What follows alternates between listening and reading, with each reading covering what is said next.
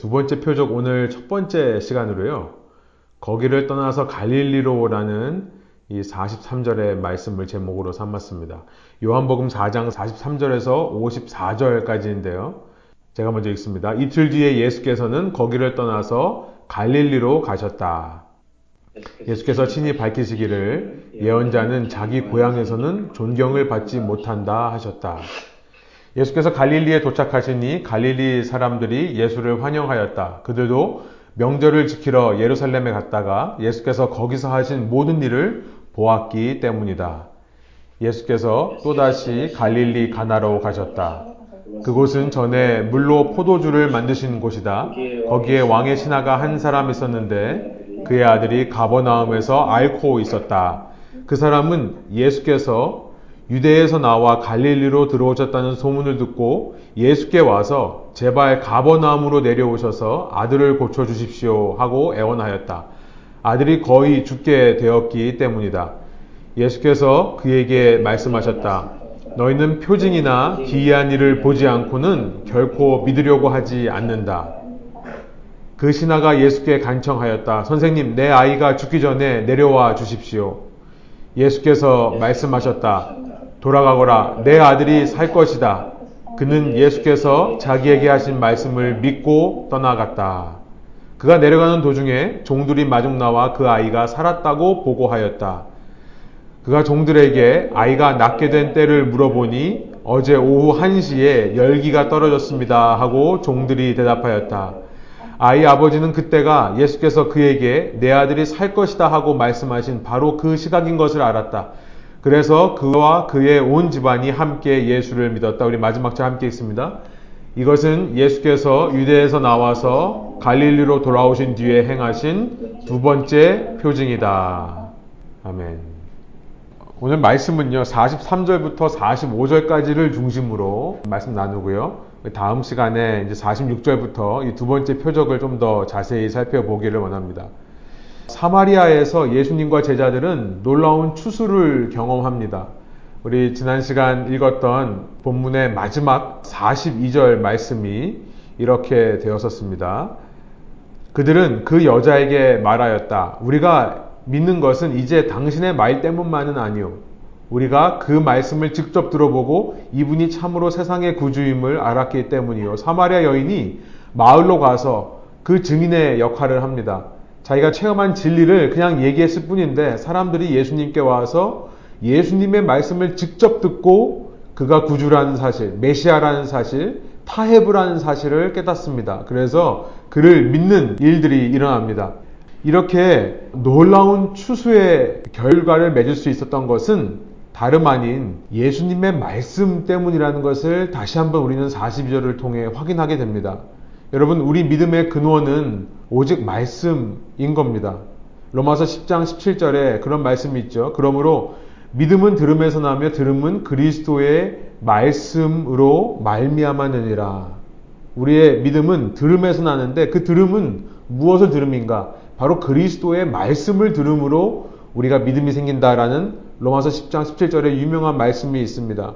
여러분 여러 가지 통로를 통해 우리는 예수님을 만나고 믿음을 갖게 됩니다. 어떤 사람들은 사람을 통해, 어떤 사람들은 친교를 통해 소셜라이징 하는 것을 통해서 예수님을 믿는 믿음을 가지게 됩니다. 그러나 근본적으로 결국에는 그가 진정한 믿음을 얻기 위해서 말씀 앞에 서는 일이 분명히 있어야 됩니다. 그의 말씀 앞에 선다는 것은 첫 번째로 예수님의 말씀을 기록한 성경입니다. 우리는 성경 말씀을 통해 예수님을 만나게 되는 거죠. 그를 믿는 믿음이 생기는 거죠. 두 번째는 성경 말씀만이 아니라 성령으로 감동된 말씀. 그러니까 첫 번째 성경이 성령으로 감동되어 기록된 말씀이라고 한다면 두 번째는 성령으로 감동된 자들의 말을 통해 우리가 믿음을 얻게 됩니다. 예, 사역자가 될 수도 있고요, 친구가 될 수 있고, 부모가 될 가능성은 너무나 많습니다. 그렇게 성령으로 감동된 사람의 말을 통해 우리는 예수님의 말씀을 만나게 되는 겁니다. 여러분, 크리스천 뮤직 듣는 거 너무 좋습니다. 크리스천 상담 받는 것도 너무나 중요합니다. 크리스천들과 교제를 하고 어울리는 것도 좋지만 결국 말씀으로 주님을 만나야 됩니다. 주님의 음성을 들어야 되는 것입니다. 그래서 우리의 신앙의 노력에서 빠지면 안 되는 것이 말씀을 알려는 노력, 말씀을 외우고 묵상하는 노력, 매일같이 말씀을 사모하는 우리의 태도가 너무나 중요한 신앙의 경건 훈련입니다. 요즘 시대가 아무리 변해도요, 아무리 바빠지고 분주해지는 시대가 된다 하더라도, 아무리 재밌는 것이 많은 엔터테인먼트의 시대라 하더라도 그 원리는 변하지 않습니다. 우리 매일 말씀 앞에 서는 저와 여러분 되기를 원하고요. 그 말씀을 통해 예수님의 음성을 분별하는 것을 훈련하는 여러분 이것이 결코 하루아침에 되지 않습니다. 지름길도 없습니다. 우리가 매일같이 말씀 앞에 서고 말씀을 묵상함을 통해 오늘 내 귀에 예수님의 음성이 잘 분별되는 법이죠. 이제 연말이 가까워지는데요. 여러분 점점 더 분주해지는 연말, 어, 더 말씀과 함께 할 계획을 다시 한번 세우시고 우리 11월 달 시작했는데 매일 성경 하시는 것, 또 매일 묵상 메시지 보내드리는 것, 어, 여러분 어, 잘 받아보시고 또 순장님께 보내달라고 요청하시고 또 열심히 보내주시고 묵상하시기 원합니다. 그런데 이렇게 말씀이 너무나 중요해서 이 말씀을 통해 추수가 되게 되는데요. 그런데 놀라운 것은 오늘 본문 43절에 보니까 예수님은 그 추수밭을 떠나셨다라는 것으로 기록을 합니다. 오늘 본문 43절입니다. 이틀 뒤에 예수께서는 거기를 떠나서 갈릴리로 가셨다라는 거예요. 아니, 사역의 길이 열리면 그곳에 털을 잡고 거기에서 사역을 좀 더 집중적으로 하셔야 되는 거 아닙니까? 그런데 예수님은 겨우 이틀만 그들과 머물르시고는 3일째에 떠나셨다라는 것이 너무나 놀랍습니다. 왜 그럴까요? 그에 앞서서 우리 한 가지 생각을 좀 나눠보기를 원합니다. 여러분, 이런 문서에 대해서 한번 들어보셨는지 모르겠어요. 디다케라고 하는 문서가 있습니다. 주후 2세기부터 전해진 문서라고 추정이 되는데요. 디, 디다케라는 말은 그리스 말로 가르침이라는 말입니다. 티칭이라는 말이에요. 이 디다케라는 문서가 굉장히 유명한데요. 기독교의 입문서다라고 할 수 있을 정도로 이제 이방인들이 그 전까지 하나님을 예수님을 알지 못했습니다. 그런 이방인들이 믿고 교회의 한 부분이 될 때 지금으로 말하면 양육자반 같은 그런 과정이었습니다. 이 디다케라는 내용을 이 입문하는 자들에게 가르치고 그들이 세례를 받고 입교하게 되는 그러니까 기독교의 교인이 되게 되는 과정을 돕는 문서였는데요. 이 디다케라는 문서를 보면 정확히 말하면 11장 4절 5절입니다. 여기에 보면 설교자와 전도자에 대한 지침에 이런 내용이 들어 있습니다. 어떤 전도자가 어느 마을에 와서 하루나 이틀 거하며 사역할 때는 그를 맞아 주어서 적극적으로 사역을 도와라. 당시 설교자, 전도자들은 자비량 사역자가 아니었습니다. 그들은 전적으로 생계를 자신이 방문하는 마을 사람에게 의존하는 형태로 전도가 이루어졌습니다. 그 마을에 가서 어느 집에 들어가서 유숙하는 겁니다. 그러면 그 집 사람이 먹을 것, 마실 것, 모든 것을 다 제공해주는 그런 형태로 전도자들이 순회하며 다녔던 겁니다. 그런데 이런 지침이 있어요. 그가 첫날, 둘째 날 할 때는 사역을 도와주지만 3일째까지도 그가 떠나지 않으면 3일째까지도 당신 집에 머물러 있으면 그는 거짓 선지자다라는 기록이 있습니다. 예. 물론 지금 21세기에는 맞지 않는 현실입니다. 당시와는 달리 지금은 순회 사역을 하는 것이 아니라 주로 순회 사역이 일어나지 않고 한 곳에 교회가 세워져서 그 교회를 통해 설교자, 전도자들이 사역을 하는 것이 기준이 되는 그런 시대이죠. 그래서 곳곳마다 지역마다 다 교회들이 있습니다. 그리고 지금은 사례 제도를 사용합니다. 그러니까 교인 집에서 먹고 마시고 생활하는 것이 아니라 목회자가 나름대로 가정을 꾸리고 사례를 받는 형식으로 지금 교회가 또 목회자들의 생활이 유지되는 거죠. 그렇기 때문에 이런 시대 속에서 당시 디다케에 나와 있는 방식을 그대로 적용할 수는 없습니다. 그런데 한 가지 우리가 왜 이런 말이 있을까 한번 생각해 볼 필요는 있다는 겁니다. 저는 그 이유가요. 복음은 한 곳에서 안주하는 것이 아니기 때문이다 라고 생각합니다. 복음은 안주하는 것이 아니라는 사실입니다. 이 디다케라는 문서는 그렇게 3일 후에 떠나야만 하는 이유에 대해서 여러분 왜 3일 후에 떠나야 된다라고 가르치는지 아십니까? 너무나 간단하고 너무나 명쾌하게 이렇게 기록합니다. 11장 8절에 보면 우리 주 예수님의 전도 방식이 그랬기 때문이다 라고만 설명하고 넘어갑니다. 이 디다케 문서는 초대 사도들이 기록한 것으로 전해지고 있습니다. 그러니까 예수님과 함께 사역했던 그 초기 사도들이 남긴 기록이라고 추정되는 겁니다. 그리고 그 첫 사도들의 제자들로부터 이 디다케라는 문서가 만들어졌다고 추정이 돼요. 사도들의 경험으로 사도들이 이 땅에서 예수님과 함께 다니면서 본 것으로 봤을 때 우리 예수님이 그렇게 사역하시기 때문에 그랬다. 사도들이 경험했던 예수님이 그랬기 때문이다라고 밝힌다는 겁니다. 여러분, 예수님의 사역에 대해서 우리가 다시 한번 또 반복해서 살펴봐야 되는 것은 영어로 말하면요. 그의 사역은 always on the go. 한국말로 말하면 항상 움직이는 사역이었다. 정적인 사역이 아니라 동적인 사역이셨다는 것을 다시 한번 우리가 짚고 넘어가기를 원합니다. 예수님은 계속해서 움직이면서 사역을 하셨습니다. 성경에도 나와 있지만 둘씩 제자들을 혹은 70인 제자들을 따로 세워서 전도 보내실 때 너희가 어느 마을에 들어가서 어떤 사람이 영접하거든 거기서 하루를 머물면서 전도해라. 그러나 그들이 만일 너희의 말을 듣지 않거든 신발에서 먼지를 떨어버리고 거길 떠나라. 라고 그렇게 말씀하셨던 것이 있죠. 예수님은 계속해서 움직이며 다녔었다는 겁니다. 그러나 한 가지 조건이 있습니다. 그의 뜻대로 움직이는 것이 아니라 아버지의 뜻대로 움직이셨던 겁니다. 우리가 읽었던 요한복음 4장 34절에 예수님께서 말씀하시죠. 예수께서 이르시되 나의 양식은 나를 보내신 이의 뜻을 행하며 그의 일을 온전히 이루는 이것이니라. 예수님은 하나님께서 가라 하시면 언제든지 떠나는 사역을 하셨다는 겁니다. 여러분, 우리 역시 마찬가지라는 생각이 듭니다. 우리도 언제든지 주님께서 떠나라고 하면 떠날 수 있는 존재, 아니, 떠나야 하는 그런 존재들입니다. 만일 우리가 한 곳에서 머물면서 주님의 뜻과 계획을 다 이뤘다고 생각한다면, 그래서 어느 순간 하나님의 음성을 들으려고 하지 않고 그냥 내가 해왔던 대로만 이 자리에서 안주하려 한다면 성경에 나와 있는 예수님과는 조금 다른 모습으로 살아갈 수 있다는 겁니다. 가기 위해서 필요한 것은 어떤 삶의 모습일까요? 가벼운 삶의 모습이라고 표현하고 싶습니다.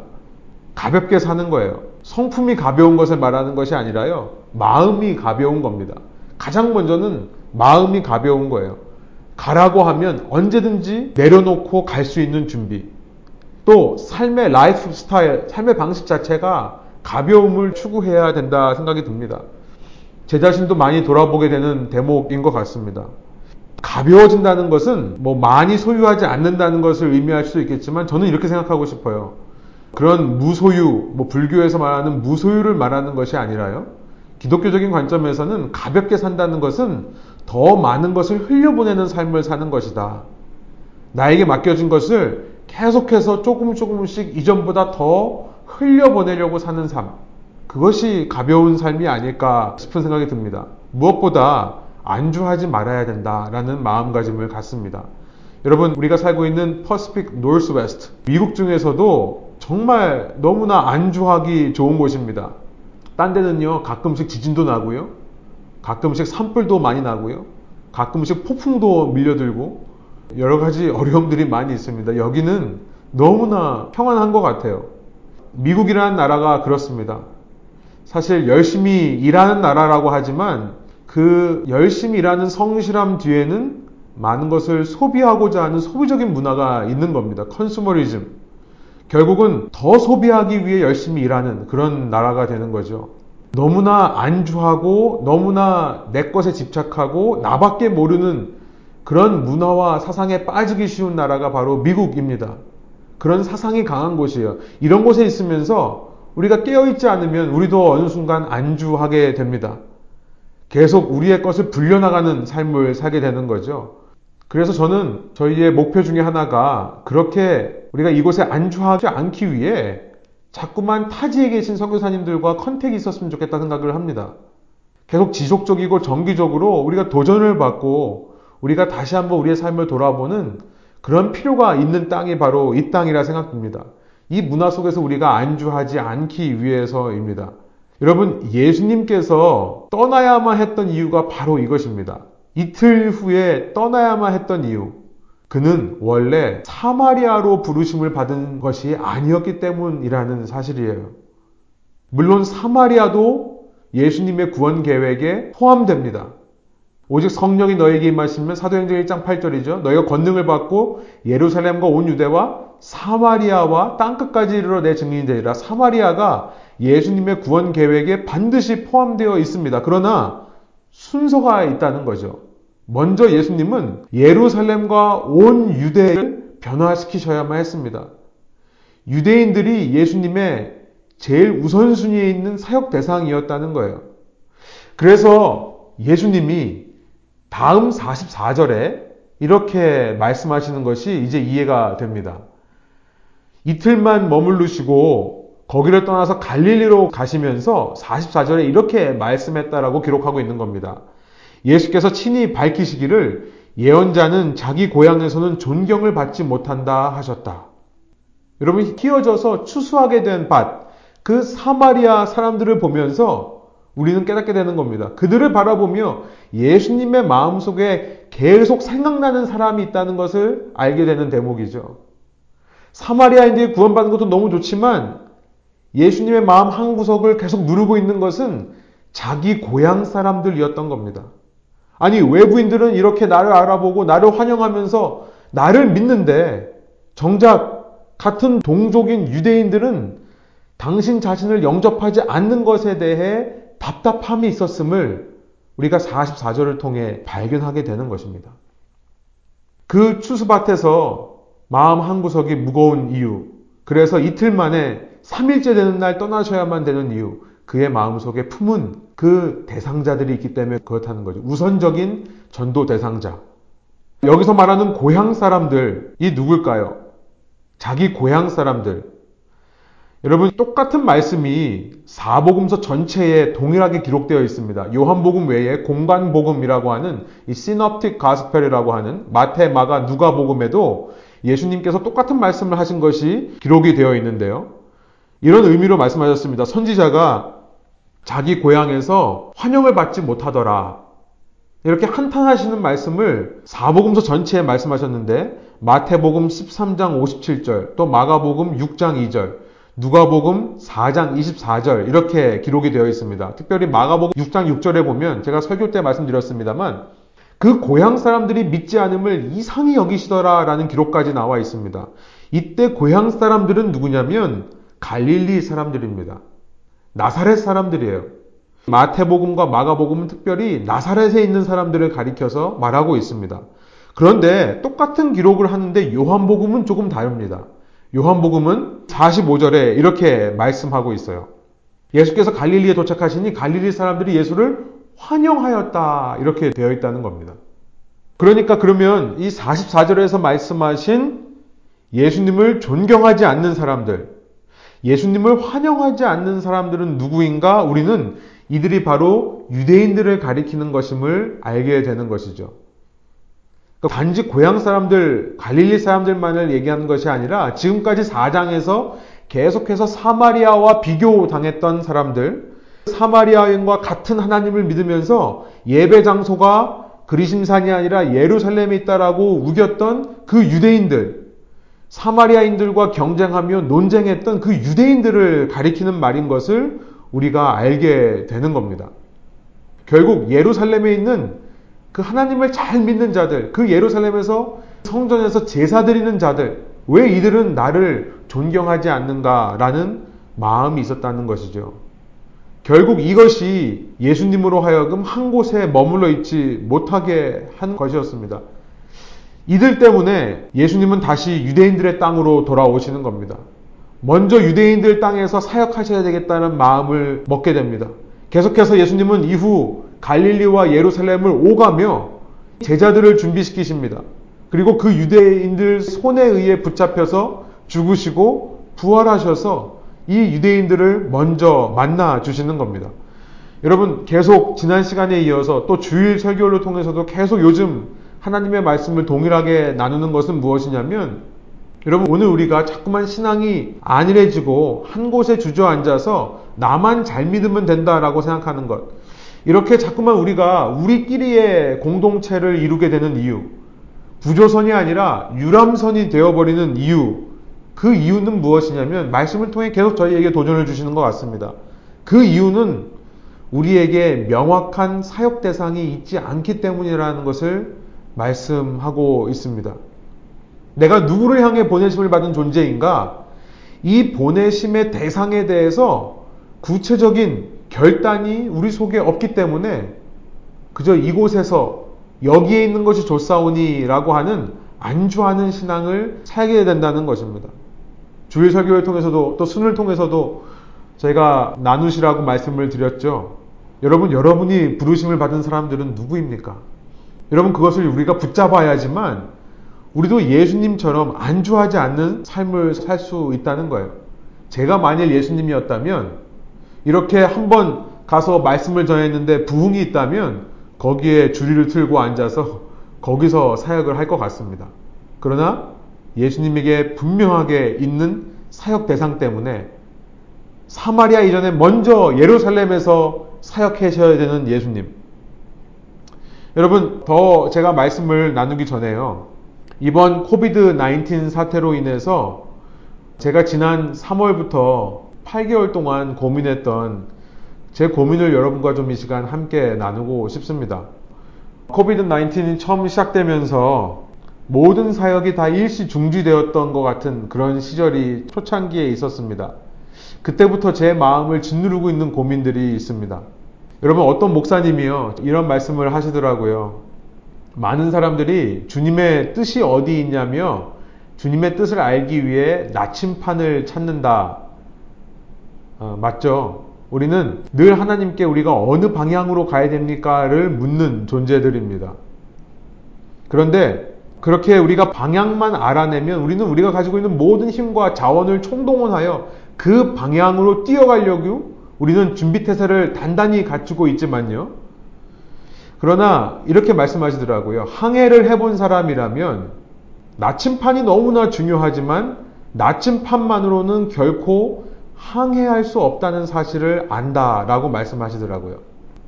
여러분, 나침판과 함께 뭐가 필요한지 아십니까? 항해를 하려면 나침판과 함께 점점점이 필요하다. 답 아시는 분 있으세요? 예.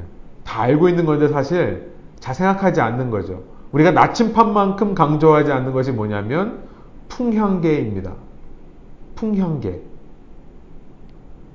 나침판과 함께 풍향계, 바람을 재는 기구가 함께 있어야 됩니다. 아무리 방향을 알아도 갈 수 없을 때가 있습니다. 이제 방향을 알아서 내 모든 에너지와 자원을 총동원하여 뛰어가려고 하지만 뛰어갈 수 없을 때가 있어요. 언제죠? 어떤 바람이 불 때? 역풍이 불 때. 그러나 방향을 알고 전속력을 다해 온 힘을 다해 노를 저어가야 되는 시기가 있어요. 언제죠? 그것은 순풍이 불 때입니다. 바람이 내 뒤에서 불어올 때. 오늘 Apple News에 제가 가지고 있는 전화기에 뉴스가 이렇게 feed가 떴는데요. 이런 재밌지만 않고 마음 아픈 기사가 하나 있었습니다. 저에게 너무나 관심이 많은 분야이기 때문에 제가 바로 뜨자마자 가서 읽어봤는데요. 탈모 이야기입니다. 이 팬데믹 기간 동안에 정신적인 질환들이 참 많아졌다고 합니다.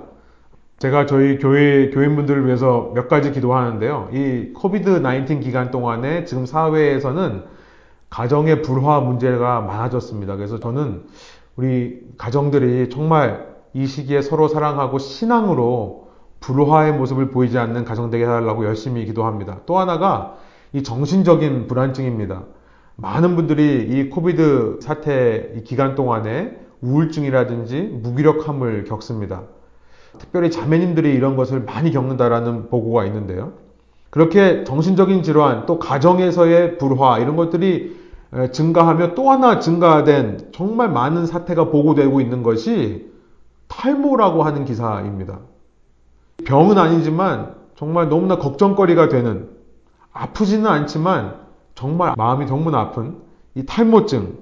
제가 이 뉴스를 보고 얼마나 위로를 받았는지요. 저만 그런 게 아니었구나.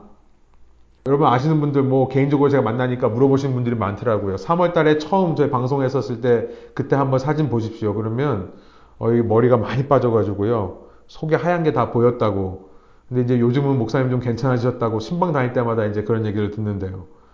3월 달부터 급격하게 제 머리가 빠져가지고 정말 깜짝 놀랐습니다. 그래서 지금은 현재 약을 먹고 있습니다. 근데 이 COVID 탈모라고 할 수 있을까요? 이 COVID 탈모의 가장 큰 원인을 그 기사에서는 뭐라고 얘기하냐면 정신적인 스트레스 때문이다라고 얘기를 합니다. 저도 그랬습니다.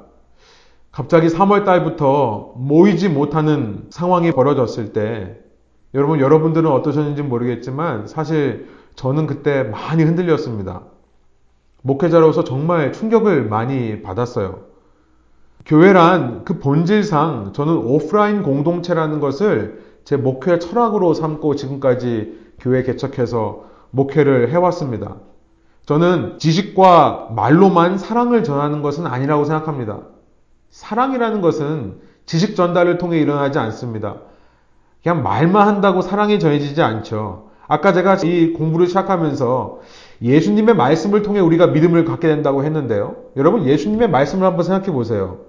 예수님이 멀리서 그냥 객관적인 이야기만 하시던가요?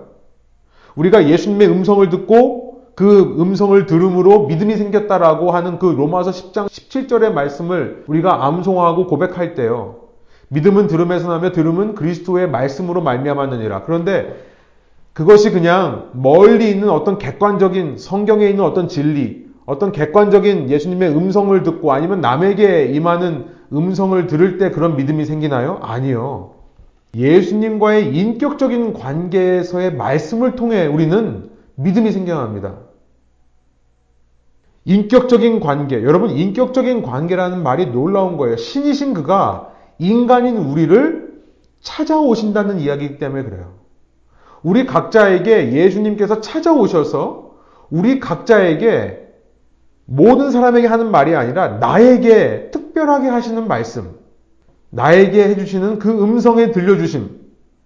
여러분, 우리가 어떻게 예수님과 인격적인 관계를 맺을 수 있었습니까? 내가 예수님을 찾아가서입니까? 아니요. 예수님께서 나를 찾아오셨기 때문이라는 거죠. 그가 그냥 말씀만 했다면, 어떤 객관적인 진리만을 알려줬다면, 다른 종교에서 하듯 그냥 율법서, 그, 그 하나님의 법이 기록된 책만 던져주고, 너 이대로 해라 라고만 했다면, 우리는 믿음을 얻지 못할 것입니다. 그가 말씀으로 우리에게 믿음을 주시고 우리를 구원해 가시되 나를 찾아와 인격적으로 만나 주심을 통해 그 일을 이루신다는 거죠. 그래서 저는 교회 공동체라고 했을 때는 이렇게 온라인으로 모이는 것은 교회 공동체가 아니라고 생각을 해왔습니다.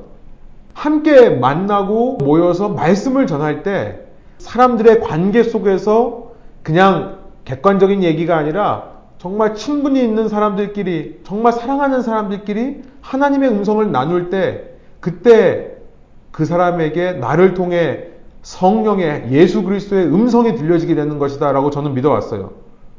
저는 저하고 성경 공부하신 분들은 알겠습니다만 제가 이 교회의 본질로 삼는 것이 사도행전 2장의 메시지입니다.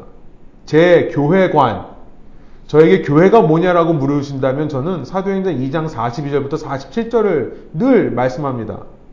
사도행전 2장 42절에 그렇게 성령께서 처음으로 제자들에게 임하셨을 때 그들이 어떻게 공동체를 이루었는가 성령의 오순절 강림 사건을 통해 이 땅에 교회가 처음 출발하는 모습인데요. 그 첫 교회의 모습을 42절에 이렇게 말씀합니다. 네 가지를 말씀을 하세요. 첫 번째가 뭐냐면 그들은 사도들의 가르침에 몰두했다. 그러니까 초대부터 교회는 어떤 공동체였다는 것을 알게 되냐면 함께 모여서 사도들의 가르침을 듣는 공동체였다는 것을 알게 됩니다. 요즘은요, 인터넷으로 좋은 목사님 설교 많이 듣습니다. 정말 유명한 강사들이 성경을 너무나 잘 풀어줍니다.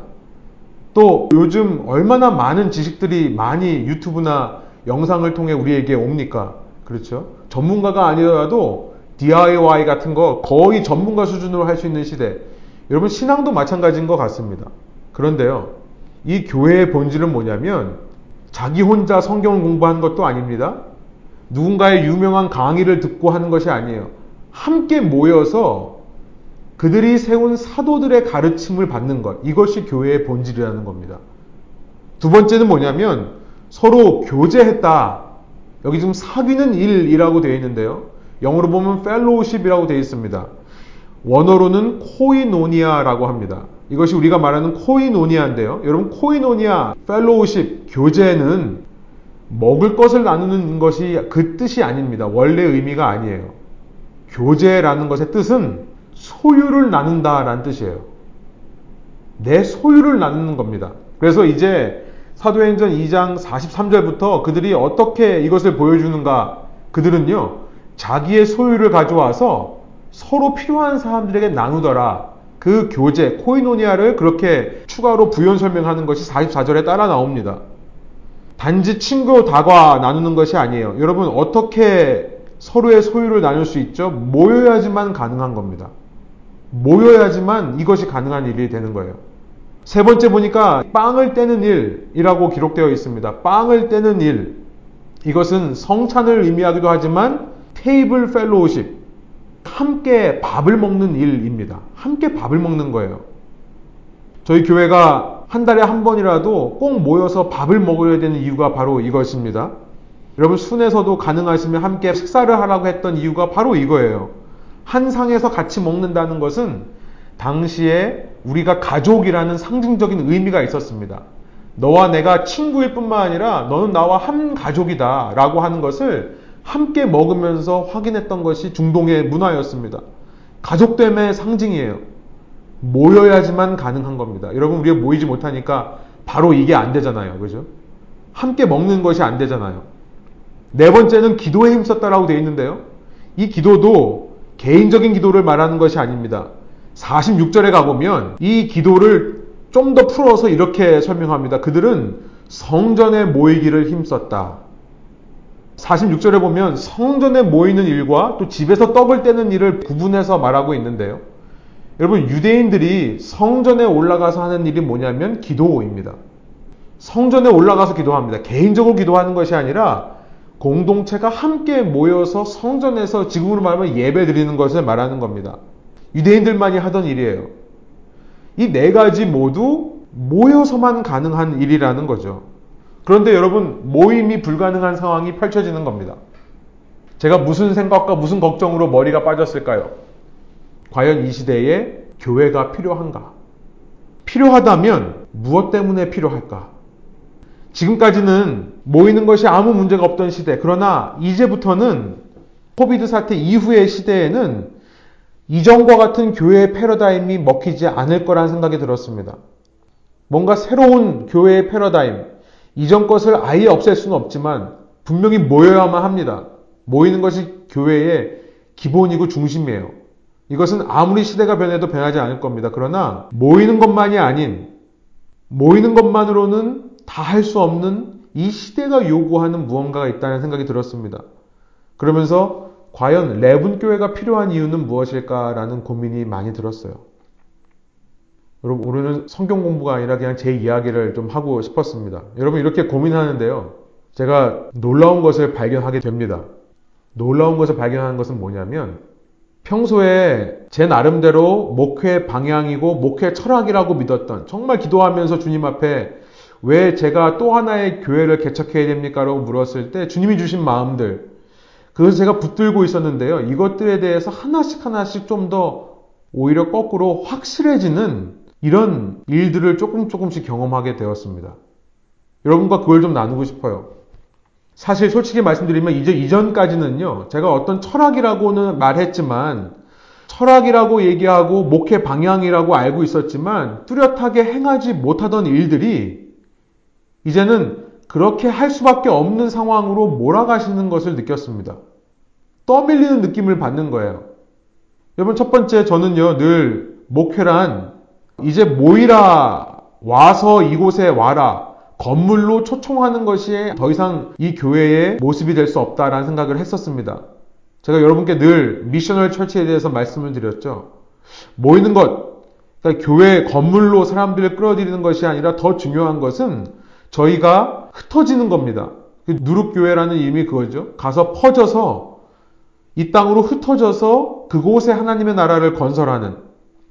여러분, 그런데 제가 3월 달에 그런 고민을 하면서 4월부터 문합 신방을 하게 되었습니다. 아니, 모이지 못하니까 저라도 가야 될 거 아니에요. 그런데 이것이야말로 미셔널 철치를 위하는 목회자의 기본적인 자세가 아닐까라는 생각이 들기 시작했습니다. 아, 나부터 교인들을 찾아가지 않았는데 지금까지. 그렇죠? 교인들이 과연 자기의 삶에서 흩어져서 주님의 나라를 이루려 하겠는가? 저도 어느 생각 모르게 교인들이 찾아오기만을 기다렸던 목회자라는 생각이 들었습니다. 교회가 미셔널 철치로 가야 된다고 하면서 목회자는 교인들이 문제가 있으면 찾아오기를 바라는 교인들을 끌고 세상으로 나가려면 먼저 목회자부터 교인들을 향해 가야겠다. 여러분, 이 시기가 오히려 그런 일들을 저로 하여금 이루게 하는 시기가 된 것입니다. 끌어모아서 교육하려 하지 말고 교인들을 자꾸 찾아가라 라는 것입니다. 두 번째요. 저는 도시 사역, 이 도시 선교의 중요한 일 중에 하나가 아까도 말씀드린 대로 도시의 안일함에서 깨어나서 정말 가볍게 여행하는 것, traveling light. 가볍게 사는 것은 말씀드린 대로 불균형을 흘려보내는 겁니다. 제가 늘 이렇게 얘기를 했었는데요. 그런데 저희가 아무 사역도 할 수 없는 상황 가운데서 주님께서 우리 교인분들을 먼저 감동해 주셔서 교인분들 중에 저한테요. 우리 교회가 예산을 그냥 그대로 8월 달에 끝내지 말고 이 예산 가지고 우리가 선교지에라도 좀 보냅시다 라고 하는 감동을 주셔서요. 제가 그 말씀을 하나님의 말씀으로 받고 우리 교회 지도자님, 순장님들과 또 팀장님들과 함께 나누면서 저희 교회가 6월 달에 10분의 선교사님 그분들과 줌으로 만나서요. 귀한 선교지의 소식을 듣게 되었습니다. 그리고 각 선교사님마다 정말 천불씩 해서 만불이라는 교회 재정을 지원하게 되는 또 이 지역에 있는 두 교회를 지원하는 일들 또 저희 교우님들 중에 어려운 형편에 계신 분들 경제적인 지원을 드릴 수 있는 이런 일들이 가능하게 되었습니다. 도시선교에서 제가 제일 중요하다고 생각했던 것 중에 하나가 그 어느 때보다 더 강하게 이루어지는 것을 체험하는 6월달이었습니다. 제가 6월달부터 이 머리가 점점 더 빠지는 것이 멈추게 되었습니다. 제 마음속에 6월달에 그 사역을 하고 나서 얼마나 기쁨이 있었는지 몰라요. 아, 이렇게라도 우리가 할 수 있다는 것이 너무나 감사하고, 아, 주님께서 이 일을 위해 우리 교회를 세우셨다고 해도 난 전혀 부끄럽지 않다라고 하는 그런 생각이 들었습니다. 세 번째는요. 여러분 도시의 젊은 세대를 품으면서 제 마음 속에 어떻게 해서든지 온라인 컨텐츠를 만들어야 되는데 라는 마음이 늘 있었습니다.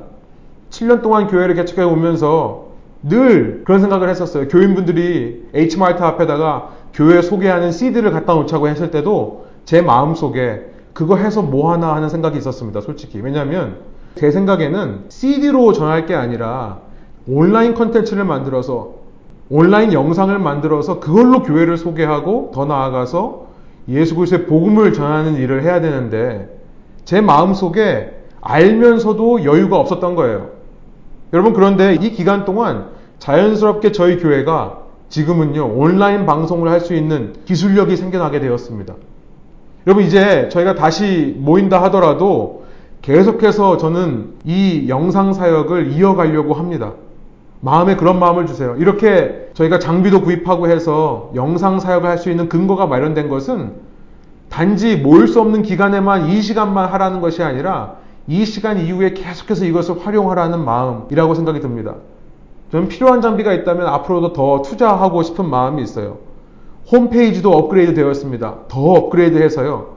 이렇게 코드만 스캔하면 바로 교회를 소개할 수 있는 영상이 뜰 수 있는 그런 홈페이지. 또 복음을 소개할 수 있는 짤막한 설교로 사성과 소통하는 이런 일들을 김정환 전사님하고 함께 기획하면서 저희가 함께 하려고 합니다. 이제는요, 기술력이 지원되기 때문에 이것이 가능해진 겁니다. 제가 무슨 말씀을 드리는 겁니까? 이전까지 방향에 대해서 알고 있었지만, 이제 바람이 불기 시작했다는 것을 말씀드리는 겁니다. 저는 이제 저희 교회에 제 사역에 바람이 불기 시작했던 것이라고 저는 생각합니다. 여러분 떠밀려서 이렇게 무언가를 하고 있습니다. 떠밀려서 한다는 것이 바로 순풍이라는 증거인 줄 믿습니다. 제가 네 번째로 품고 있는 사역은요. 도시선교의 tool로 생각했던 커피 사역입니다.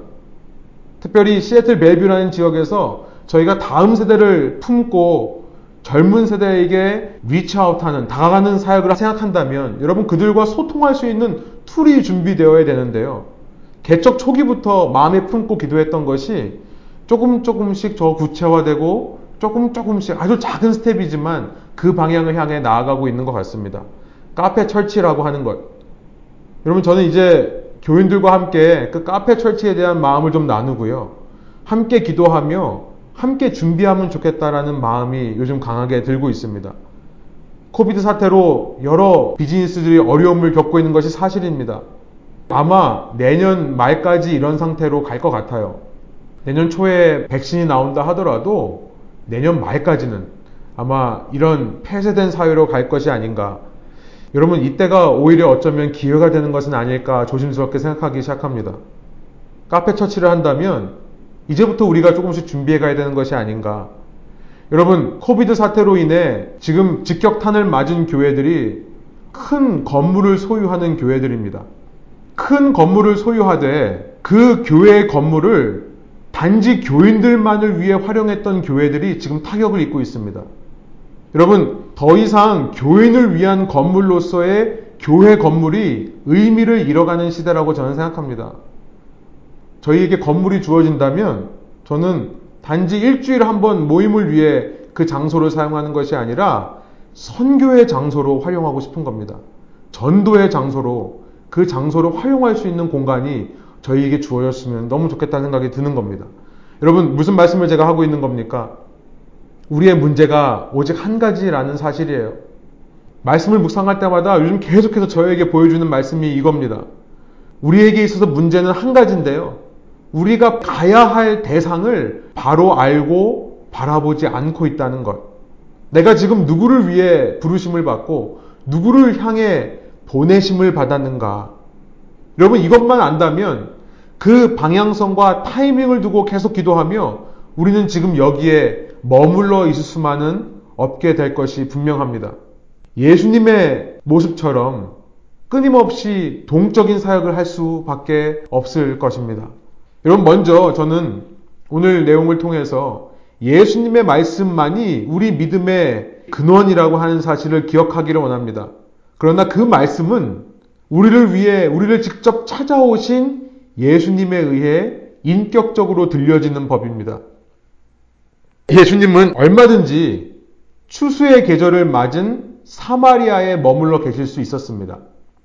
자신을 그렇게 환호하는 사람들 주위에서 거기서 세력을 얻고 거기서 나라를 세우실 수 있었습니다. 아니, 애초에 예수님은 하늘 보좌에 앉으셔서 그 모든 하늘에 있는 생물들의 예배를 받으시며 영광 받으시며 계실 수도 있었습니다. 그러나 그는 세상으로 오십니다. 빛을 알아보지도 못하는, 빛을 보고도 영접하지도 않는 어둠의 땅으로 오시는 겁니다. 그 어둠의 땅에 오셔서 자신을 환영하고 반기는 사람들이 아닌 오히려 자신을 죽이려 하는 자들에게로 가시는 주님이라는 사실이에요. 그래서 그들에게 음성을 들려주시며 그들이 돌아오기를 바라셨던 주님이라는 사실.